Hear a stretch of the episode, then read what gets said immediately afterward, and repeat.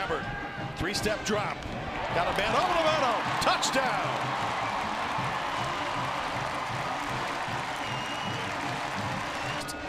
And probably coming back and finding a bit of a shock. You don't think Gabbert doesn't have a strong arm? You got to look at that film right there because he drilled it in there for the touchdown. Huskies got out to an early lead against Miami of Ohio last week, but ultimately gave up their second halftime lead in three MAC games, falling short to the Red Hawks 27 24. With some key players out and more potentially missing action soon, NIU hopes to get back to 500 in conference with a homecoming win this weekend against the winless Akron Zips. It is a one man Northern Star Red Black Football Podcast. I'm James Kraus, normally joined by Mike Knapp. Mike is currently out of the country. He will be back next week. In the meantime, tons of news to talk about coming out of this week's weekly press conference from Thomas Hammock and the NIU Huskies.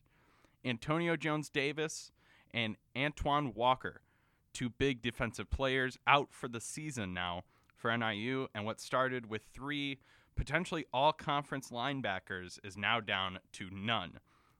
The linebacking core now, it appears, for NIU will be Marche Terry converting over again from safety to linebacker as he did earlier this year. Vinny Labus and Jordan Cole, who last week missed the Miami of Ohio game along with wide receiver Tyrese Ritchie with a suspension. The cornerbacks now, in place of Walker, will be McKee and Devin Haney. Also injured this past week at Miami of Ohio, Ross Bowers, the quarterback for the Huskies, is in concussion protocol. No official word yet on if he will miss any time due to his injury. He left the game in the second quarter after a particularly nasty fall on a tackle that saw him limp on the ground for or go limp on the ground for a second and then struggled to get off the field. He was there on the sidelines for the latter part of the game, uh, but no word yet on if he will play Saturday. Marcus Childers took his spot, scored three touchdowns for the Huskies. He would be a formidable starter certainly this weekend, but certainly could be a change in offensive philosophy for Thomas Hammock and the team. Despite Childers' three touchdowns, NIU struggled against Miami of Ohio in the second half offensively.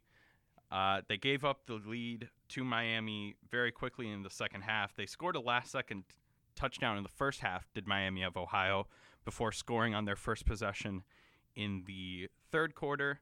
Uh, Marcus Childers responded with a touchdown, and then Miami responded with their own touchdown. NIU proceeded to not score on their next three possessions, and uh, that really caused problems for them.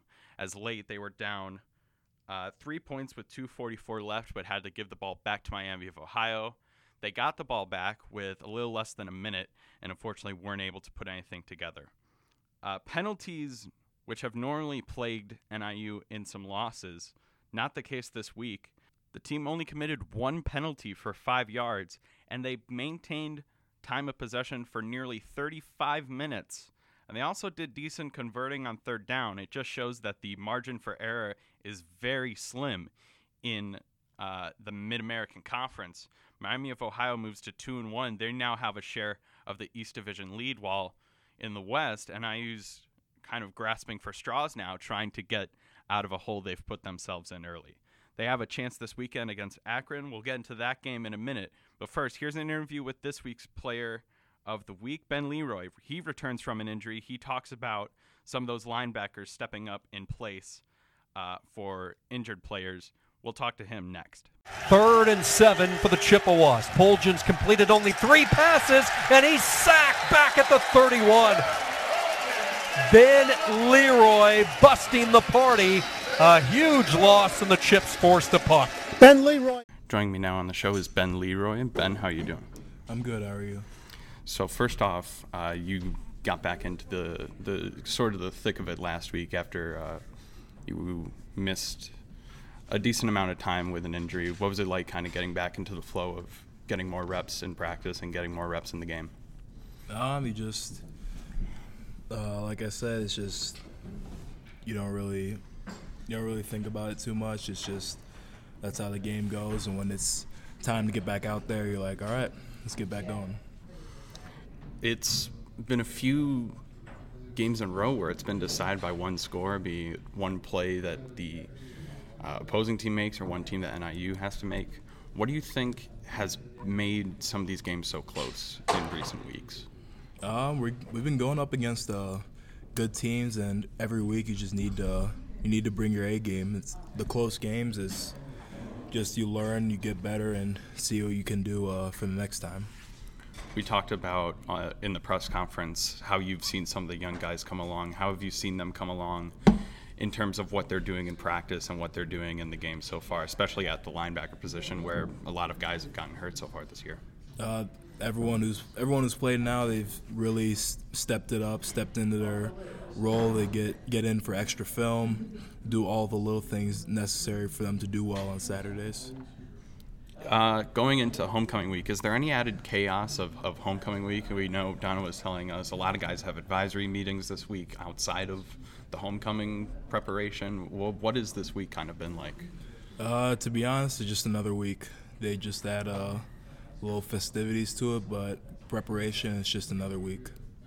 Is there any ex- added excitement about homecoming? Know that knowing that a lot of alumni are going to be there, and also a lot of people are bringing in their families. Yeah, it's exciting getting to see all the um, all the extra family you might not normally get to see. All the alumni that make it back up for this one game, so it's a nice little touch to add to the game.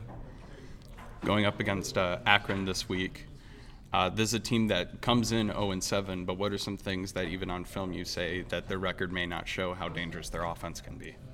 Uh, once you look at the film of them, they're they're a very good football team. They give a lot of effort. They have a lot of speed and just overall good players. So 0 and 7 doesn't really reflect uh, their record. The team's been stopped from scoring a touchdown over the last two weeks. What have you seen defenses do against them that have been able to cause some problems for them? Uh, just playing hard. They're playing hard, playing physical, and just getting after them. Is that sort of what you guys are trying to bring into this week, playing a physical game and kind of wear down Akron? That's what we we always try to we always try to play a physical game, especially at D tackle, at being the nature of the position. So you always just try and you always just want to bring your A game each week. Ben Leroy, thanks again for joining us on the program. No problem. Have a good day. And so there you heard Ben Leroy talking about this coming week for NIU as they face Akron. It is homecoming week, so there is a little added pressure maybe to the stint against Akron this weekend, and maybe a little more in terms of outside of preparation work that they have to do. I know a ton of players this week had uh, advisory meetings that they had to attend to, and that's why Ben Leroy was actually the only player at this week's weekly press conference. That being said, uh, an Akron team that really has been on the ropes for a lot of this season. 0 7 so far this year. They haven't scored a touchdown since week five against Massachusetts, uh, a former MAC team, and that should be interesting to see if they can pull anything off against this NIU defense that was able to limit Miami of Ohio to only 14 first downs last week as opposed to their 22. It's been one possession games for NIU the past four weeks. Certainly, NIU is going to want to get out to an early lead and stay on the Zips' throat going into this homecoming contest. As for Marcus Childers, if he does get the start, he had 144 passing yards and a touchdown last week. Maybe not as accurate of a thrower as Bowers, but he does add a different dynamic to the offense, being able to move on his feet. And so that certainly will be something that Akron maybe has uh, to change up what their approach is on defense to stop him, as they haven't gotten to see Marcus Childers a ton so far this season. Uh, prior to that game against Miami of Ohio, only eight passes all season, five completions for around 30 to 40 yards. As for the defense, we mentioned some of the injuries and how they're going to have to line up against them. They're essentially going in without three linebackers. They're going in with the four defensive linemen, two linebackers in Cole and Labus, and they'll be going in with three safeties in Terry Foster and Mykelti Williams, as well as the two cornerbacks. It'll be an interesting look defensively for them to see if they line Terry up more as a third safety or as they if they decide to put him in at the third linebacker spot. It'll be interesting to find out uh, what they decide to do in terms of how they want to get to the quarterback still without uh, some of their best rushers. Uh, I know Ben Leroy, obviously, we talked to him. He's back in action, but now they're going to be down Antonio Jones Davis for the year. How are they going to continue rushing the quarterback outside of uh, the front four? We'll definitely look into a lot of that. Players for Akron to look for. Kato Nelson is eight touchdowns and three interceptions so far this year, the sophomore quarterback. He's also their leading rusher with 136 rushing yards, so definitely a dynamic quarterback battle we could have between two uh, dual threat quarterbacks come this Saturday. It has been a tough year so far for Akron under their first year coach, Tom Arth. A loss last week to Buffalo, where they were held scoreless. A loss the week prior to Kent State, where they were held to three points. Losses to Massachusetts, Troy, Central Michigan, UAB, and Illinois. Yet to pick up their first win. They will go into week eight looking to end that drought and give Tom Arth his first win as the coach for the Zips. Before we go, let's get into the three and out.